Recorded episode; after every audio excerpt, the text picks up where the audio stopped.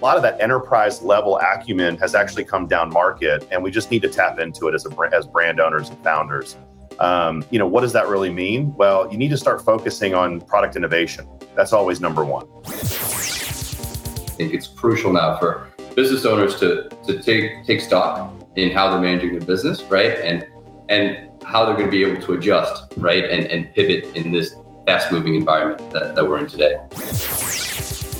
When M&A is your core strategy, as opposed to managing the brands that you're acquiring or managing the businesses that you acquire, it ends up being something that is kind of super financial rather than operational, and where you end up losing kind of the north star of how to create value. So, on today's episode, you're going to learn about how to raise and secure capital in a downturn. It's a recording from our recently concluded Commerce Accel conference, which was um, in September. So, it's a great episode you do not want to miss. So, do stay tuned. Retail and e commerce have witnessed an unprecedented transformation in the last decade. The widespread adoption of mobile technology, social media, as well as the lowered cost of cloud based technology have not only eroded the barriers to entry in retail, but it's also led to the rapid rise and dominance of digital native product brands that sell directly to their customers. On this podcast, you'll get the scoop on customer acquisition and retention strategies employed by high growth digital native product brands. Not being afraid to spend because you know that customer is going to pay it back uh, three or four fold. That's when you start to unlock channels in the way that they were meant to be used. And Listen to interviews with experts at the forefront of technology and innovation in digital retail. Three years ago, they wouldn't have come to us because yeah, the macro trend of cloud, Wi-Fi, broadband availability, that was a real that was a real problem. Hear firsthand stories from founders of innovative direct-to-consumer brands. Although I was thinking about the competition, I was more thinking about like, how do I just build a freaking successful business? We focus on driving as much traffic as possible, converting that traffic, uh, and then dumping money back into driving more traffic. These insights will help you consistently 2x growth in specific areas of your direct to consumer brand. This is the 2x e commerce podcast, hosted by Kunle Campbell. Welcome, welcome, welcome to the 2x e-commerce podcast, the show dedicated to e-commerce growth, growth, growth, growth. What can I say? It's about growth, right? So um, on this episode you're about to listen to, it's um, it's a very special one. It's it's one hosted by by my co-founder at Octavian Capital Partners, Ayo Desu, um, and he spoke with some some heavyweights. You know, some heavyweights who were speaking to the topic um, around how to raise and secure capital as an e-commerce operator in a downturn now in 2022 2023 what does it look like? He we he had on the panel Juan um, Braschi, who's CEO of Boopos, Leonardo Felisberto, who's the global head of business development at Seller Funding, and Chris Schifferling, who's a managing partner and co-founder at Global Wired Investor. Um, what can I say? It was it was uh, there was there was a lot of value. Um, there was um, lots of insights on debt versus equity, and and when the kind of you know debt um, you know options you have as um, as an operator um, at various levels. You know whether it's you know whether it's revenue you know based um, finance. You know whether it's um, invoice financing for for your supply chain. Um, there are several acquisition finance, several several options we they discussed on this panel. I thoroughly enjoyed it. You will enjoy it. I, I assure you. If um, you're an operator um, and you're trying to navigate the murky work, waters of, of finance now in 2022 slash 23 great episode you don't want to miss.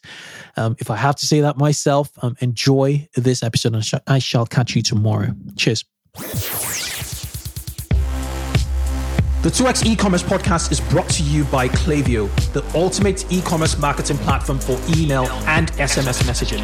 Whether you're launching your e-commerce business or taking your brand to the next level, Klaviyo gives you the tools to get growing faster. That is why it's trusted by over 50,000 e-commerce brands like Brooklinen, Non, and Chubbies. Build your contact list, send emails that pop, and create marketing moments that build valuable customer relationships over any distance. Get started for free today. Visit klaviyo.com forward slash 2x to create your free account. That is K L A V I Y O dot com forward slash 2x. Hello, everybody. Welcome to the final day of our action packed Commerce Accel conference, the most awaited direct to consumer e commerce event of the year. It's an absolute pleasure to have you around and see people tuning in from all around the world. Whether you're new to Black Friday, Cyber Monday, or looking for new strategies to make this quarter four your strongest yet, this second edition of Commerce Accel will give you everything you need to navigate what is a difficult retail environment with high inflation and low customer or consumer confidence. While many of the strategies and tactics used last year remain evergreen, there are new layers you need to add to your growth stack to avoid unforced errors and succeed this Q4. The Commerce Accel team and our expert panelists are right here with you to guide you to a strong final quarter and in crafting your winning 2023 strategy. I'm Kunle Campbell. I'm the host of the 2x e-commerce podcast and co-founder of Octillion um, Capital Partners. I'm proud to bring you Commerce Accel. We are proudly sponsored by Richpanel, our platinum partners. This event also wouldn't be possible without Partner Heroes and Customer Labs, our gold partners, SEM SEMrush, VideoWise, and Fera, our copper partners. Now, here's a recap of yesterday. Yesterday, we heard from best in class experts and got access to the exclusive playbooks that they're using. We started out with a keynote from Howard Panes, an iconic pioneer, billionaire brand builder, serial entrepreneur, and venture capitalist. Howard is the CEO and founder of Logic e-cigarettes, Stealth Fitness, and Think Billions, and co-founder of Multi- Mighty Yum, a visionary and transformational consumer packaged goods brand.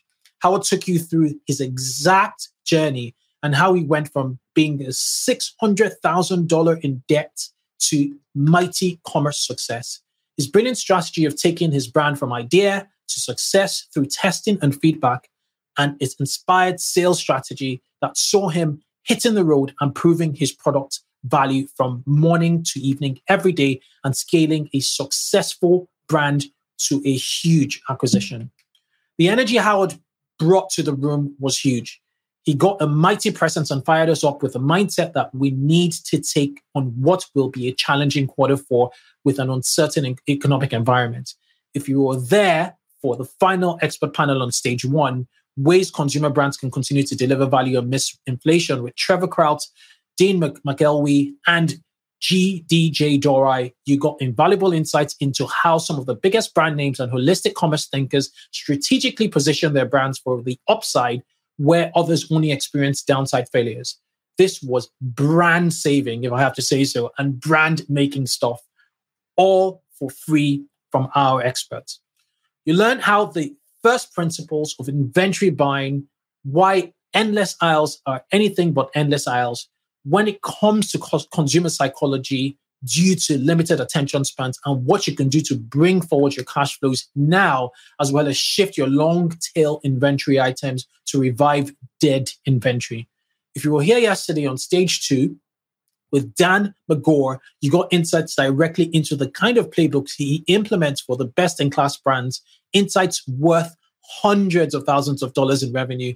He, along with Chloe Thomas, Ben Parr, Ben Fuk- Jen Fukuhara, and Brian Walker and Vishnu Vakalaya showed you how just how detailed your marketing needs to be and spelled out exactly how you can implement it for your brand. Attendees learned not only how to collect customer data, but most importantly, how to activate customer data and turn it into e-commerce success. We all know that customer data is important, but it is sometimes sometimes gets lost on us. That is literally a digital map of your consumer psychology created through their actions. So when that sinks in, you really become inspired to tap into this powerful resource. Our experts showed us how you can do that, but also set up the guardrails you need to avoid big data and personalization disasters by taking a strategic approach to customer data activation. It's insights like this that brands pay hundreds of thousands of dollars to hear. And there, here, right here, you got it on Commerce Accel for free. We started out with two action packed Q4 growth strategy roundtables that covered capital raising, um, you know, category creation and return optimization and more. We learned strategies and tactics specific to current economic situation we find ourselves in coming into the biggest shopping period of the year in our expert panels, how to approach social advertising in a downward economy and how consumer brands can continue to deliver value amongst rising inflation. And that's only the half of it. We had no less than nine insight packed keynotes from people like Jason Wong from Doe Lashes, who showed us your your inventory best practices or you know inventory best practices, how to avoid stock out. Moshe Sarah from Pareto um, Solutions showed you the anatomy of winning video ads. Kurt Elster from um, from EtherCycle taught you the first principles of split testing, and Rosie Bailey supplied you with five proven emerging e-commerce technologies to engage Gen Z. Not to mention the compelling talks from Jess Chan, Mercer Smith, Amit Arji, Claudio Chioba, and Mia Bobak. This is stuff I love to see. The, the best minds in the business coming together and outlining their innovation for growth um, and, and playbooks. So, what's to come today? Today, you expect keynotes from none other than Steve Dinelli, who shows you how to raise capital for your direct to consumer brand. Dan McGaw, who shows you how to personalize your marketing without being creepy. Savannah Sanchez, otherwise known as Social Savannah, who shows you her media buying playbook. You'd also catch Will Lawrenson, who shows you how to ditch the discounts and convert high value customers, something very relevant for brands that don't discount heavily or at all during major shopping events like Black Friday, Cyber Monday, Monday. Not to mention Chloe Thomas, Vishnu Vayakala, and Ali Rose Van Oberg. Our keynotes are closed out by Derek Haney of an e-commerce tech stack genius who shows you the future of e-commerce technology and what it means for merchants. You'd hear from my co-founder, at Octillion, Ayodisu and his partners, and his panel, sorry, of experts on how to raise and secure money or capital rather in a downturn.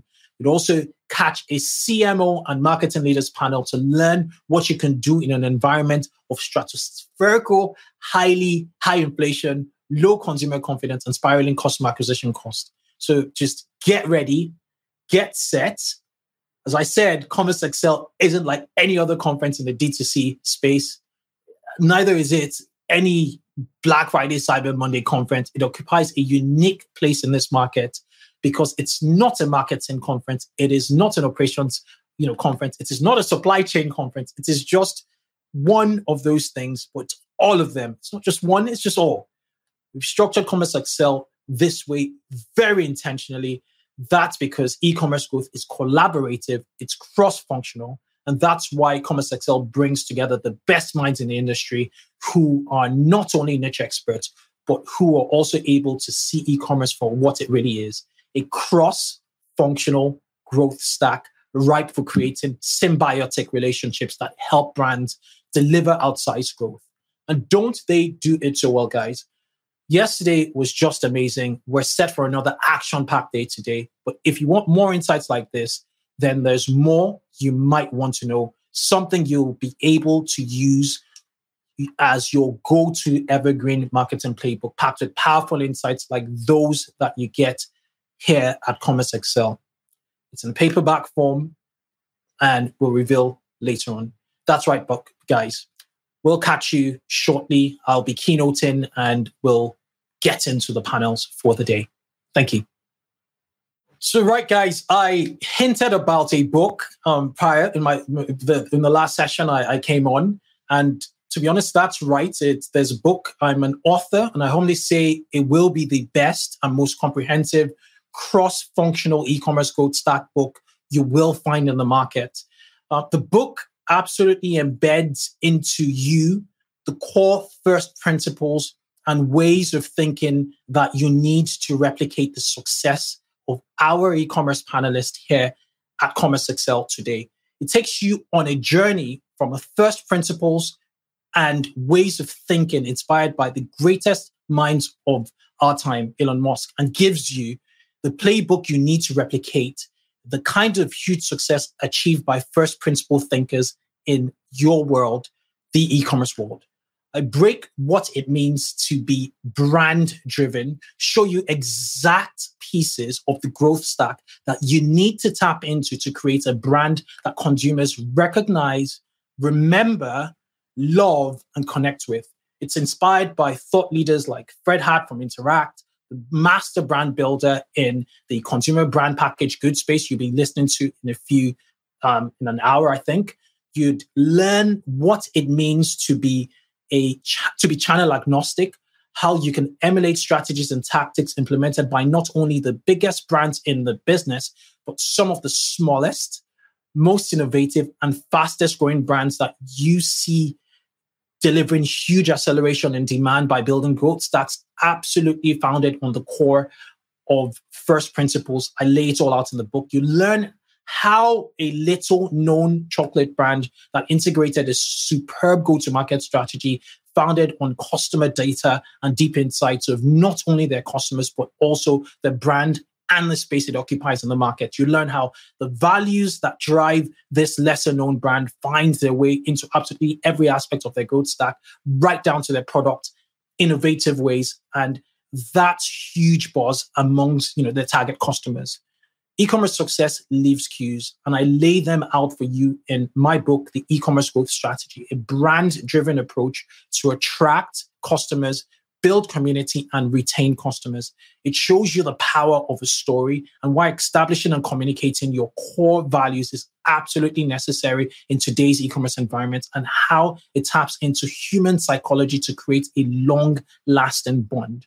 You learn how a culture of experimentation and continuous improvement feeds back into everything you do from your data team to your customer support team and how the best in class brands set themselves up to innovate. In the book, I take you from the very first recorded instance of written consumer complaints in 1750 when a dissatisfied com- customer left a clay tablet inscribed with the dissatisfaction to modern marketing technology stacks, data science, and how you can use it to intelligently you know, grow your e-commerce stack.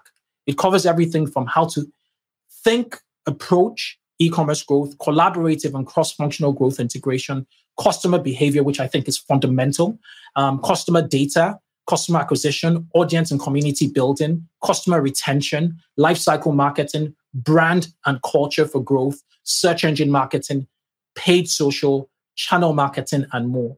The book is a distillation of my many years of the podcast since 2014, consulting and hands on e commerce growth hacking experience. It's been something I've poured my heart and soul into so that you can take everything I've learned, not only from experts like, like we have from today, um, but also from hard won experience of my own in the e commerce trenches. It's a holistic look at how to create an evergreen growth environment by honoring the cross-functional e-commerce growth stack, first principles within, and ways of thinking you need to tie it all together and deliver for your customers. We have examples from Gymshark, best in class influencer marketing and event strategy, Hero and their inspiring channel marketing strategy, the masters of influence and persuasion, and how the first principles like authority and reciprocity translate into specific elements of your cross functional growth stack. And in one of my favorite chapters, we take a walk through history.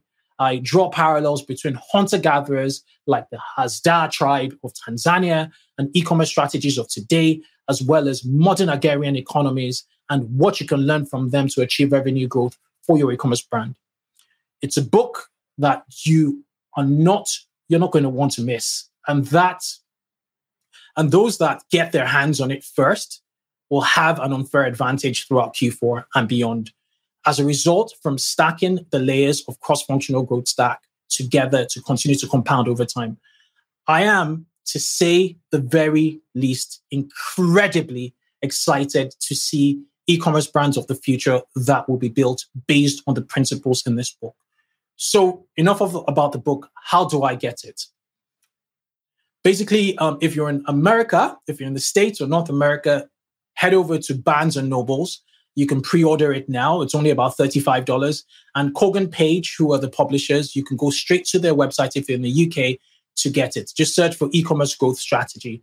It's a brand driven approach to attract shoppers, build communities, and retain customers right now. And if you already, if you aren't already pumped, a premium pass holder, you'd want to get access to exclusive downloads for my entire e-commerce, um, you know, commerce Accel conference, as well as on-demand access to all recordings until the end of the year. You need to upgrade your ticket to a premium um, to, to, to get all the juicy, you know, insights and growth strategies like, you know, Dan McGaw's segment optimized, you know, customer journey for vegans of all stripes and, you know, customer journey stages and more. You can upgrade by going to the commerceaccel.com and clicking get your free pass. And then you, you, you just um, get the upsell on there. Um, and just super, super excited. Now I'm going to hand over the mantle to my co-founder at Octillion Capital Partners, Ayodesu, who would be talking about, who would be moderating a panel on how to raise capital as an e-commerce brand. Over to you, Ayo. Hello, everyone. Thank you for joining us at our Commerce uh, Accel conference, most awaited D2C event of the year. It's been an absolute pleasure to, to, to have you around and see people tuning in from all over the world. Um, whether you're new to Black Friday, Cyber Monday, or looking for new strategies to make this Q4 your strongest yet, this first panel is going to show you everything you need to do to raise capital in a downturn. You're going to hear from um, the best-in-class experts with experience in e-commerce, M&A, private equity, finance, and discover exactly what today's environment looks like and what you need to do to navigate it, including tools and resources, as well as just ways of really thinking. Um, my name's Ayo. I'm Casey's co-founder, as he's alluded to earlier, and I'll be the moderator for, t- uh, for today's session. I'm one half of Octillion. Um, Octillion is a CPG startup that's fighting the obesity and toxic skincare epidemic. Octillion was founded on the premise that the foods that we put into our bodies and the products that we apply on our bodies should be clean, natural, inclusive, and as sustainable as possible. And through M&A, we're looking to build a, a, a wonderful culture-defining consumer brand platform company. Um, so yeah, without further ado, I'm very excited to to to host this session or to moderate the session. We have an all-star lineup of panelists who'll be providing some insight, um, posing some guidance on such important topics in the current climate. Um, and from our point of view, it's in moments of deep uncertainty that we see the most opportunity. So I'm really looking forward to this. Um, I'm going to briefly touch upon the structure of today's session. We're going to divide it into three parts. The first, we'll, we'll just get to know our panelists, you know, just see what makes them tick, get to know their businesses. Um, in the second part of the session, we're going to really look at the macro factors or how the macro factors are feeding into um, the micro factors regarding e-commerce. We'll get unique perspectives and insight from our panelists. And the third session or the third part of the session, we're going to do what economists have tried to do for decades, which is to try to predict the future and give our two cents um, as to what we think the future holds. So, without further ado, I would I would like to open up the floor to our panelists to introduce themselves. So we can start with Juan, please. Sure. Um, great to be here with uh, you guys. Um, yeah, I mean, we, I founded uh, Boopos back in 2020 uh, because I learned that there were many people that were looking to acquire a business and they didn't have the right funding. So that's in a nutshell what we provide. We provide acquisition financing. So for all these um, aggregators, but also not aggregators, smaller uh, buyers that want to build a, a, small portfolio or even acquire one brand uh, one Amazon brand or one e-commerce brand or even SaaS businesses. We're there to support them. We can fund up to 80% of an acquisition. Um, we work uh, really quickly and we're never a bottleneck in, uh, in uh, M&A financing uh, in the, in the M&A process. So we can provide a term sheet in under 48 hours. And we're happy to partner with brokers that are that specialize in online businesses uh, by pre-approving their opportunities. So Fantastic. Thank you so much for that, Juan. Um, Chris, please go for it. Yeah, so uh, I'm uh, I got two sides of the aisle here. One is uh, Global Wired Advisors. We're a lower middle market investment bank focused on digital consumer product companies. Um, we do a lot of uh, obviously sell side transactions with M and A that's contracted uh, a bit over the past uh, six months. Um, we also have a, a, focus on on advisory as well, and and also helping with some buy side um, work. Uh, on the other side of the aisle, we actually have a joint venture Um, one of the entities is here with us, uh, Sellers Funding, um, and uh, it's called South Call. We uh, we do minority investments, you know, anywhere between basically less than fifty percent uh, into e-commerce first, uh, digital digital first consumer product companies um, that have ha- a high growth rate, but they're in need of uh, really two things: capital and strategic resources. Um, so we're a growth fund that just doesn't sit on a board. We're we're also hands and feet. We put a lot of sweat equity as well as injecting uh, real capital into the company. So. Fantastic. Thank you so much for that. Um, and Leonardo, if can I call you Leo? Is that okay? Uh, yeah, Leo is easier. It's less of a mouthful. mouthful. No Fantastic. Please go for it.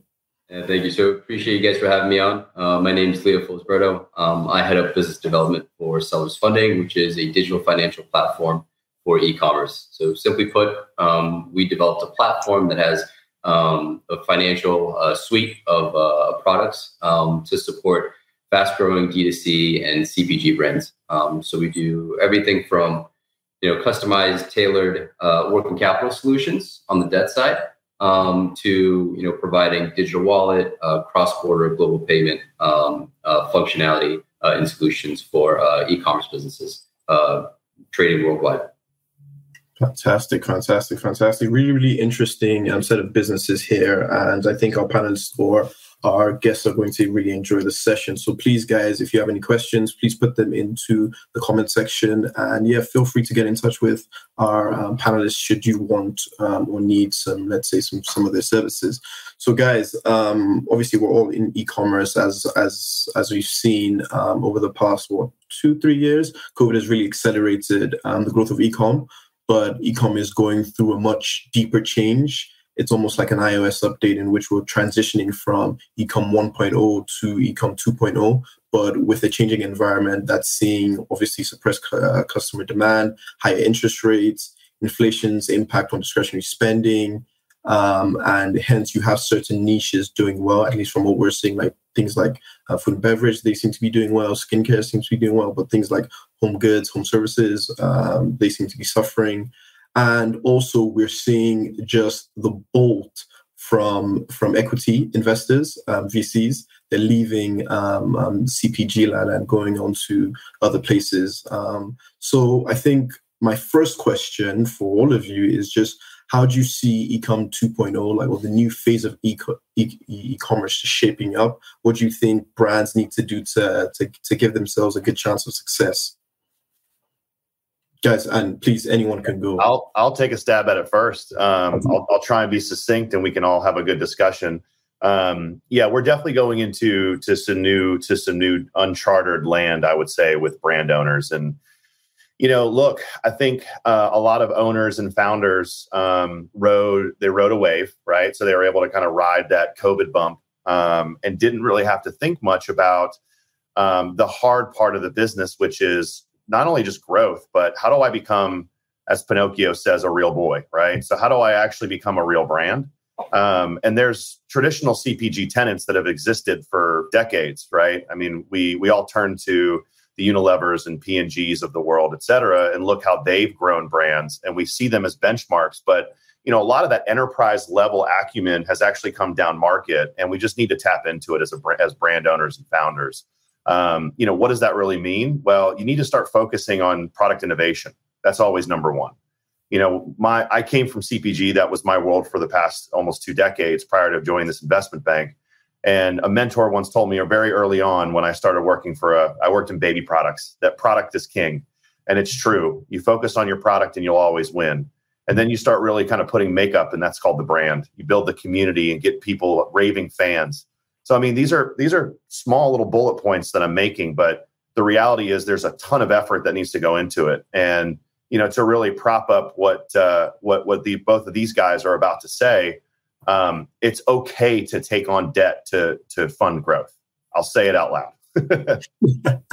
oh wow! Yes, yes, yes. I love that. Um, but by the way, product innovation is key. Like I think if you look at any any major company, for example, Apple, every single year you can see how they're rolling out products and it's no surprise that they just keep on growing. So yeah that's my two cents. But yeah please guys um, leo, leo yeah no, i was going to add on that that uh, that was exciting about these times uh, the last maybe couple of years is that uh, e-commerce is now on the spotlight right? This uh, this was something that's been quietly growing for the past maybe 20 years kind of uh, slowly gaining market share and share of wallet in, in consumer uh, spend. Uh, but then COVID came, and then all of a sudden, you know, all the lights were kind of focused on, on e-commerce, and that's that's pretty good actually because uh, it's there's a big opportunity for um, professionalizing the, the industry.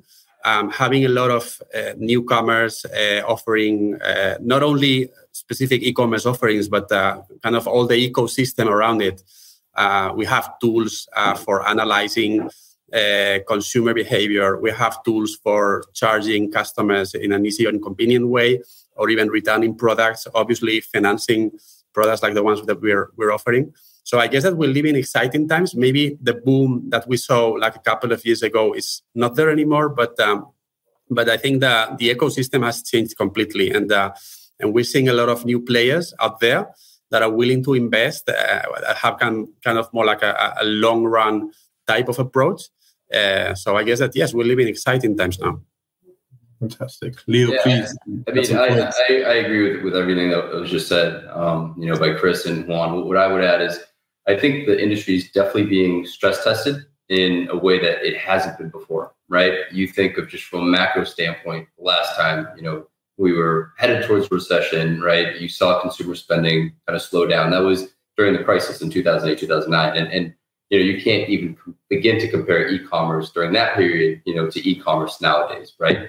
Um, so I think with that, we rode a massive tailwind, right, for the pandemic, um, and now we're seeing a reversion to mean, right? Pendulum has kind of you know swung back in the opposite direction. I'd even say that you know we're below the mean a little bit. Um, so I think all that means more than anything else in this kind of new world, new environment that we live in, um, founders are going to be put to the test right? And everything that Chris had just mentioned, right? So focusing on product development, right? As Juan. said, just how are you going to efficiently operate your business? These things, you know, are all things that they're going to have to keep top of mind uh, to be able to succeed in this environment. So I think it's crucial now for business owners to to take take stock in how they're managing their business, right? And and how they're going to be able to adjust, right? And and pivot in this fast moving environment that, that we're in today.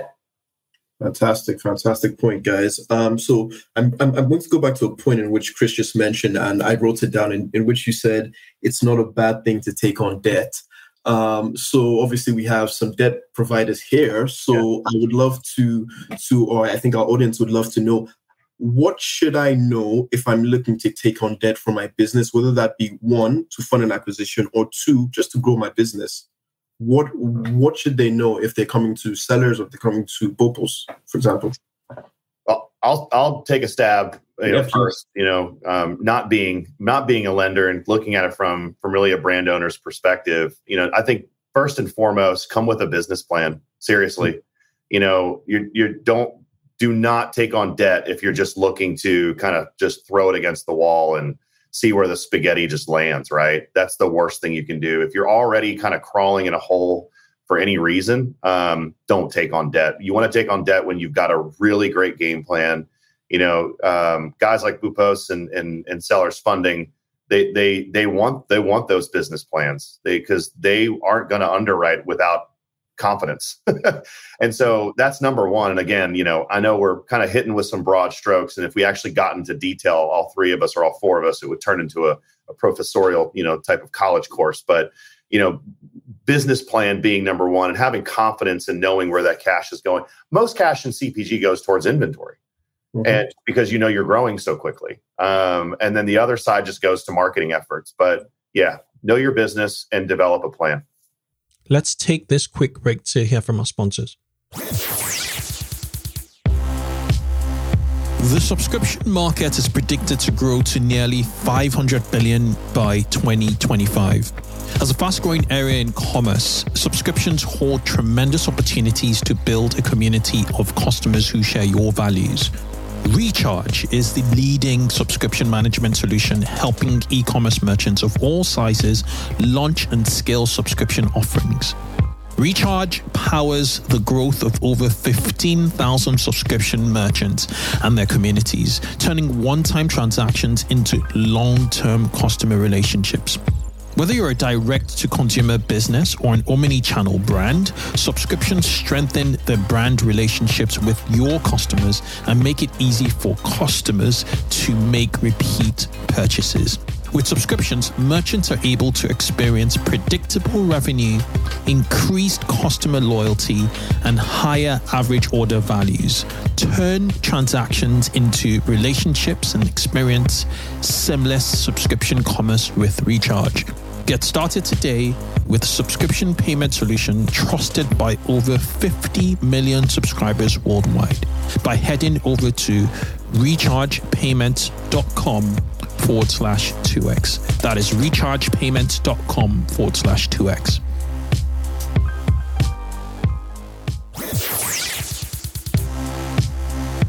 Did you know that loyal customers are nine times more likely to convert compared to a first time shopper? That's why exceptional customer service is so important for your retention and growth. I recommend using Gorgias, the leading help desk for Shopify, Magento, and BigCommerce merchants. Gorgias combines all your communication channels, including email, SMS, social media, live chat, and phone into one platform. This saves your team hours per day and makes managing customer orders a breeze. It also integrates seamlessly with your existing tech stack so you can access customer information and even edit, return, refund, or create an order right from your help desk. To learn more, go to gorgias.com. That's G O R G I A S.com and mention 2x e commerce podcast for two months free. That is gorgias.com for two months free. Just mention 2x e commerce. Yeah, that, that's, that's spot on, Chris. I'll, I'll just add to that. I think one of the biggest yellow or even red flags that we get, um, you know, when we're initially looking at a deal, um, one of the first questions we ask is, how much funding are you looking for? Right. Um, the worst answer you could possibly give is as much as I can get. Right.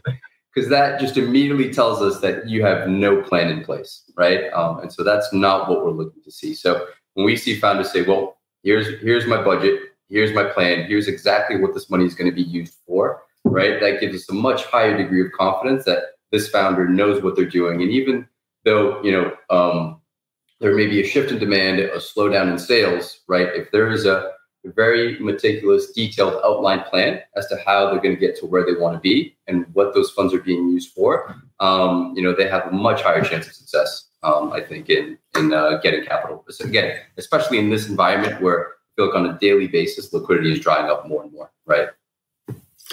Definitely, and um, if I uh, that's totally true. Uh, but if I may add on that, um, you know, we started underwriting the buyers themselves, the, the people who are going to buy the company rather than the company itself. Because we, I mean, I, as I said before, there's a lot of newcomers to this space, which is very exciting, but uh, we have a lot of people that don't have e commerce experience, right? So maybe they come from finance backgrounds or consulting background. But you know, e-commerce is, is tough. You have to buy inventory. You have to make sure that you market your your uh, goods appropriately there's uh, there's something to it. Um, so whenever a buyer comes and they don't have the skills or the ability, we won't just reject them straight away, but we will ask them to um, put a team in place and make sure that you have the skills and abilities to manage the business to, to, to be successful. And that's uh, something that's also super important. You have the ability, you have the time, you have the skills. Uh, this is not like something that you do in your spare time and and it will just work and be passive income. You have to dedicate time to it. Yeah, fantastic, fantastic points, guy. I think from from from all that you said, there's a common theme, which is you need to have a plan. You need ideally to have a structure in place, and from from what um, Juan just said, you need to have the team in place, the right team in place, because again, without all of those three things, it's basically you're just shooting in the dark. Um, so I think one thing I'd like to know, especially from a funding perspective, what I, I, I guess I already know this, but like the panelists would like to know is the underwriting process what actually goes into that process what what is Boopos what is sellers really looking for Either of you can go. yeah, I, I, I, can start us off. Um, so yeah, no, at, at a high level, right? So we do have minimum qualifying requirements, right? So um, we're not offering startup capital. Um, it's capital to businesses that um, are already performing, right, generating sales revenue. Um, so we have minimum six month requirement, um, and then um, you know a minimum uh, monthly turnover amount, which is again is, is nominal. Uh, it's around ten thousand dollars a month in, in turnover for one of our products, and then for our kind of longer dated, more you know credit facility type product is it's twenty thousand uh, dollars monthly turnover that's kind of you know the at, at a high level. More specifically, and I think especially in this environment, um, you know, what's going to make you a good candidate for funding, um, and you know, for sellers funding versus maybe we're not the right fit, um, is I think good cash flow management for business, right? Um, either being profitable or if not profitable, a clear path towards profitability, right? Again, it's going back to all the points that we hit on. So businesses that are well managed, right, well structured, have a plan in place, um, you know, know where they want to be and how they're going to get there, right? Understanding that there are going to be kind of bumps in the road. We fully recognize that, but how are they anticipating for that, right? And, and how are they going to adjust accordingly uh, their business? So I think those are the main things that we like to see um, from a business standpoint. Just that you know, there's their financials are in order. Um, they kind of have a very acute understanding um, of their business. Um, and so, what I mean with that, especially in this environment, right? We understand that given all the macro conditions that are happening, um, there may be, as I said, a shift in demand, right? And so, how are they reacting to that accordingly, right? Or is it just status quo with all of their expenses, or is a business going to adjust their expenses accordingly, right? As a result of that, so being very dynamic and nimble, um, you know, and, and, having a pulse on the current environment and your business um, goes a long way in in us being able to work with a founder. Okay, fantastic. Yeah, in our case, yeah. Um, I mean, our product is acquiring businesses, acquisition financing, so it's kind of slightly different. We will take a look a lot uh, into the buyer. As I said before, experience is super important. We also take a look at their financial um, condition. We, I mean, we need an investment of uh, up to 25% of our lending amount, mm-hmm. and that's important. Uh, and in general, I wouldn't advise anyone to buy a business if you don't have at least some level of personal financial stability, right? Because you go into you're gonna you're gonna go through hard times and good times, and uh, and you need to be prepared for for the best and for the worst. Uh, that's one thing. And then in terms of the business itself, um, pretty much similar to what Leonardo said. Uh, we're looking for businesses that are profitable. Uh, we like uh, businesses with a very good organic positioning. So we look at advertising costs as a percentage of sales, and we looked at uh, we try, we we uh, like that ratio to be low. Um, we also look a lot into the products that they're selling. So for an Amazon brand, we would explore each of the, the SKUs that they're selling and how well positioned they are with, within the, the Amazon marketplace in terms of number of reviews, in terms of how long they've been selling, um, ranking, uh, compare those products to peers, that, that type of thing to make sure that you're acquiring a solid business. It doesn't have to be a super growth uh, brand. Uh, it, it, um, we financed businesses that were in decline, um, but at, at, least some sort of solid organic positioning and, and, good margins to repay our debt is, is going to be key for, for us. A track record of 24 months, um, most of the categories are uh, eligible. We just don't finance supplements or or jewelry. Uh, so in general, we're pretty open in the terms of, of brands that we finance. Fantastic, fantastic points, guys. Yeah, very, very important points. And I think uh, we've been talking about debt. So I think I would like to switch that conversation onto equity. Um, as I think what we're seeing is that we're seeing equities um, increasingly harder to come by um, in this market, partly if except if you're Boopos. Um, congratulations on the on the recent funding round. Um, but we're also seeing the introduction of a lot of debt players coming into the space. And maybe for Chris, as an operator, mm-hmm. what do you find most helpful? Like, where do you find most help, or be with with these lenders that are coming into the space? Is it from an inventory standpoint? Is it from an asset based standpoint? Where are you looking for if if if you're an operator? What what's most helpful for for you? Yeah, good question. I mean, I, look, I think a lot of equity that's that has been raised and still continues to be you know kind of raised is in platforms, um, not so much in actual CPG companies. There's just investors when they're looking at everything that they can invest in, and they look at a biotech company that could give them 40 times return quickly, or they look at CPG and go, uh, so you're going to buy inventory and you're going to grow, but your growth rate's like, you know, I'm, I'm going to go invest in this vaccine. and so, uh, you know, I, there's not there's not traditionally, and what I'm really trying to drive to is is the point that traditionally there's not been a lot of equity um, players inside of CPG. And so, you know, because on the investment banking side, we have a lot of guys coming to us asking to do capital raises, and I just you know flat out tell them it's not that it's, it's just it's not going to be there. Um, even when you're looking for 10, 20 million, um, even 30 million plus, et cetera. Um, yeah, you can go through a process, but you're, it's going to be hard to find an equity player, um, you know, that's willing to give, uh, or find really at that point, you're finding several um, to really come onto the cap table. So anyways, large point, that's why you see a lot of debt providers in the space. And I think, you know, what are we looking for? Um, you know, we, we work with sellers funding, so I can tell you what it's like to work with them. Um, you know, it's it's uh, we're looking to use the capital for all working capital, basically. You know, we're we're wanting to put that money to work as soon as possible, and it's usually the two things I mentioned earlier. It's going to be in inventory, and it's going to be in um, it's also going to be in marketing. You know, with with a shift that's occurred with a lot of brand owners, and on our advisory side, we, we we've been seeing this more and more. I want to get into retail. Well, that's going to be you know 60 you're going to have to put a deposit down 60 days to arrive maybe 90 to arrive to a nordstrom or a bed bath and beyond or a target you're not getting paid depending on the category anywhere between 60 to 120 days after the product actually hits.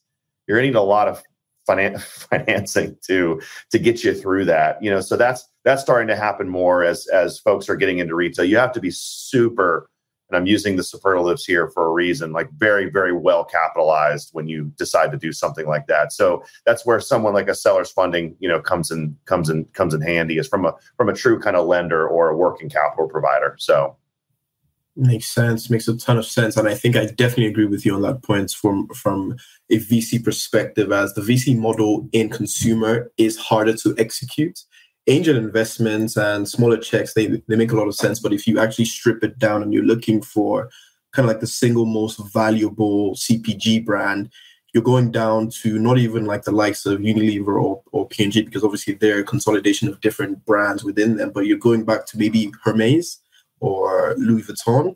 Yeah. and again hermes is i think over 100 years old. Yeah. These don't have that time scale so yeah. um so yeah it's, it's, it's a very good point I think too, and just very quickly, but you know, and, and, I think Juan Juan can speak to this as well. Even look, even on the acquisition side, or you know, if they're providing working capital for a new acquisition, even VCs that you talk to in CPG, uh, most of it's debt. I mean, most of what the raises that occurred, even in the aggregators, ninety percent of it was was debt, and very little was equity. Because again, they prefer to put it into something that they can see, you know, fast. They can get their money back from a from a interest perspective very quickly that's the really their return. So that's my last point. no, that's a good point. That's a good point. And it's it's it's it's good that you mentioned the aggregator. Um, I don't like to speak about aggregators, um, because I don't like the model, but I just think it's an arbitrage opportunity, um, and it's not really anyway. It's a business model, so it, it, it is what it is. But do you guys have any interesting takes on the aggregator model, especially what we're seeing now? And Chris, I, I, I, think I, I don't want to sabotage, so I'll let I'll let uh, Leo or uh, Juan take a stab at this. I mean, you know, we work with people who acquire businesses, and that's been happening for like I don't know, maybe 200 years, 300 years. It's it's been going on forever, uh, and people who are rolling up businesses together, it, it's also something really old. I mean, uh, we've seen this long, long time ago. So it's not something that is new, and we're happy to partner with uh, with this type of people. Now, when M&A is your core strategy, as opposed to managing the brands that you're acquiring or managing the businesses that you acquire, it ends up being something that is kind of super financial rather than operational, and where you end up losing kind of the north star of how to create value. So obviously, we're in the business of, of funding M&A transactions, but we like to to partner with people who are here in the long run and who have a, a brand management strategy and uh, and who have some sort of operational background. And and I've, I've seen a lot of those, frankly. Uh, it's just that I mean, two years ago, everybody was going to start an aggregator. It seemed so easy to clump a number of businesses together and uh, just shoot checks everywhere. Uh, and I guess that the environment is much healthier now uh, in that sense. Yeah, absolutely. Yeah, I, I, don't have much more to add than what these guys just said. I, I think it. I, have been mostly just watching from the sidelines personally. I think it's a super interesting phenomenon, right? Um, in this space, um, such an kind of a, a, nascent, you know, industry or, or concept um, within the e-com space. But um, I keep thinking back, you know, to my old school banking days. You know, Valeant Pharmaceuticals, which was this massive pharmaceutical company who was just going around buying up revenue, right? So they were spending billions of dollars buying companies, buying companies, buying companies. Um, but you know, as Chris and Juan had said, you know, without actually taking a, a, closer look into those companies that they were acquiring and actually operating them, right? Um, and improving efficiencies, kind of using economies of scale, and um, yeah, just uh, I'll let you guys look up the ticker of value, but they're not they're not doing so well these days. But um, it just you know that that's kind of what what rings in, in my head. So um, I think we're, yeah. we're in the sidelines for now. Yeah, and I think they I think but both these guys nailed it. I mean, the the oper- operating is is is so crucial, and you know, I think what they realized very quickly. Look, there's healthy aggregators out there. I mean, we we speak to their um, to some of their their their larger investors who have pretty strong positions inside of these aggregators. Um, there's some there's some healthy ones, and the healthy ones have focused on operational excellence. And you know, they're they're now starting to look at SKU level EBITDA they're starting to take a hard look at at retail and they're they're realizing very very quickly if you want to run into retail you better have a brand you better have a product a real product that can sell on a shelf and not alibaba product and profit. And so you know i think they're i think a lot of guys right now in the aggregator space are taking a few steps back. Acquisitions have contracted there's zero zero question about that. So you know, I'm kind of sick and tired of hearing some of these business brokers stand up on a stage and tell us all that, that acquisitions are still occurring and like like the party never stopped, like it's the early 2021. Um, it has contracted, and they're focused on operational excellence for sure. And I'm sure Juan, as Juan already said, uh, and I know he agrees, that's that's something I'm sure that you guys in your underwriting when you're looking to to finance, you know, acquisition debt. Um, how much confidence do I have in the operating and the operators of this business? Because that's how you that's how you're going to make your money back. So. Yeah, absolutely, guys. I could not agree more. I think, um, at least for, for me, I come from a value based perspective. So everything is asking that question as to what is the true value here. I'm not really just um, swayed by a lot of the fancy, fancy talk. Um, as I mentioned, I think it's just an arbitrage opportunity. Um, and this actually goes you, you said something that was very very interesting chris just now in that it's not an alibaba product and it goes back to what you first said initially which is about product roadmap your product innovation. With the alibaba it's, it's it's fair enough if you started off that way but you can't continue to to go down that hole. You have to innovate with that product if you want to scale the business um, longer term. Um, the other thing i was going to ask um, was around the ideal capital stack for CPG brands.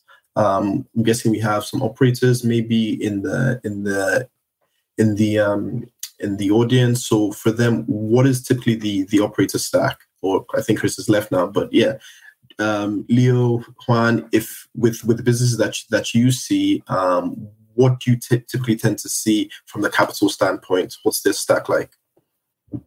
Yeah, I'll say from our perspective, and as Chris had touched on earlier, I think it's rare in our space for you to see a lot of equity, right, sitting in in the capital stack of these businesses. So that's um, very few and far between for us. I think the exception would be, and we're getting more and more traction with this nowadays. Um, so more mid market, right, kind of higher tier uh, brands um, that you know do have relationship with institutional money, right, whether it be a VC or PEs um, that likes to see that sustainable growth, right? For these businesses, it's not as much looking at that 20, 30x return, right? Um, but beyond that, it's it's really in the form of uh, of debt, right? And, and, that can come in a number of different shapes and sizes, right? Um, how you access that debt. Um, typically, it starts with credit card debt, you know, potentially, and then you kind of graduate to, you know, a merchant cash advance or um, revenue based financing, which obviously has become uh, so popular and common uh, within the e-com space, um, especially. And then for businesses that are fortunate enough to, you know, have access to it is, uh, you know, traditional lenders, right? So if you have a long-standing relationship with a high street bank, right, that's giving you a traditional term loan or revolving credit facility, um, that's typically, you know, what we come across on a daily basis.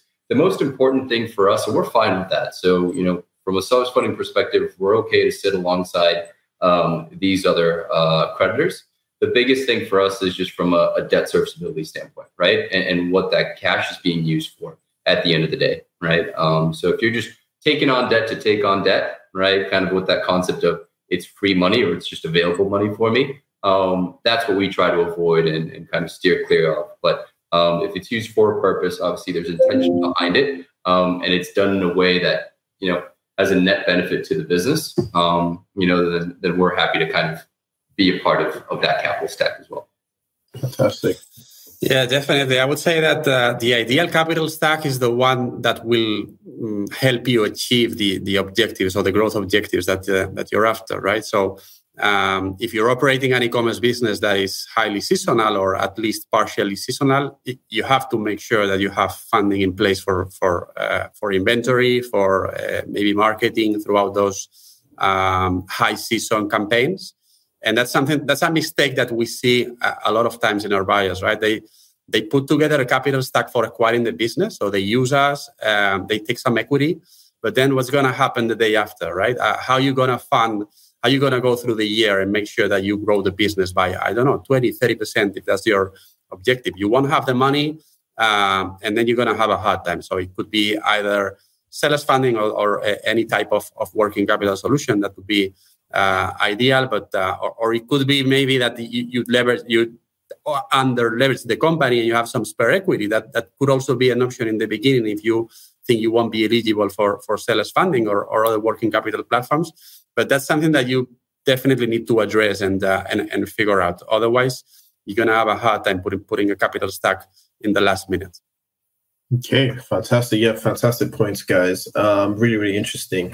Um, so I, I have a question on, for example, for you, Juan, in terms of I know Boopos do RBFs, I believe, and you also do um, um, acquisition financing. Is there a situation in which you provide um, both of those facilities to a an acquirer or a company? Yeah, uh, we don't do. Um, I don't think we're competing with sellers funding or any of these platforms in the in the revenue based financing space or, or working capital financing space because in the end we're just not competitive there. We're, we're the way our loans are structured are mostly for acquisition financing. But in the context of funding an existing customer or someone who's acquiring a business, then it makes sense to top that up with a small working capital facility, at least to cover the, the first uh, few months. And that's uh, that's how we work. Uh, in the end, over time, we've seen a lot of customers taking our working capital loans to um, yeah to cover those initial stages of the business and then moving on to, to some other platform. Fantastic, fantastic, fantastic. Well, guys, I think we're about to end. So, if if possible, I would just love to to get your predictions for where we will be this time next year. So, as I said, we're not economists here, so probably will may get this wrong. But um, oh, okay, I've been told that we have um, another eleven minutes. So maybe I can ask one more question, and then we can go into the predictions. Um, so now I am an operator. Um, I am, but also I'm just speaking hypothetically here as well. And I want to raise capital. I'm going to investors. What should I do, guys? What should I do? How should I approach this? Yeah, I think uh, first and foremost is is knowing what your options are, right? Um, and I know we've kind of, you know, not to to beat a dead horse or sound like a broken record, but um, just the forecasting, the planning, right? So I think that's first first and foremost. So have a business plan in place, um, understand where you want to take that business and what it's going to require, right? Um, just have that in in very high detail outlined um, when you're having these conversations with investors, again, whether it be debt or equity, um, and have as many conversations as you you can possibly have is is my I think uh, main recommendation. Right? Don't go with the first offer that's presented to you, um, even if it's sellers funding. But uh, it's uh, you know just have the conversations out there because your specific need um, may be a better fit for you know a certain partner, growth partner, versus someone else's specific need, right? So I think um, first and foremost is having a clear idea of what your ask is, right? So I need X amount over this time period, right? And have that match exactly and just see, you know, which solution is presented to you that, you know, best fits what that ask is. Um, yeah, I think that would be my, uh, my, my main recommendation. Fantastic. And Juan, you can yeah, finish it off for us, please.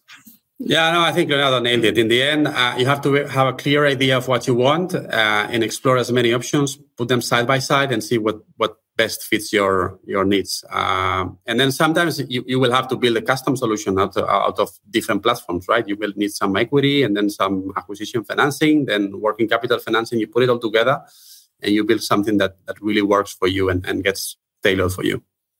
So fantastic, guys. I think, yeah, this has been extremely insightful. Um, thank you so much to our panelists, Juan, Chris, Leo. Um, thank you guys so much for just taking the time to to to, to join us. Um, yeah, please, guys, get in touch with Boopos, get in touch with sellers, um, get in touch with Southco, get in touch with Octillion, and yeah, hopefully we um, we keep pushing the the e-commerce revolution. So thank you, guys, and yeah, have a good one. Appreciate it. Thanks. Thanks.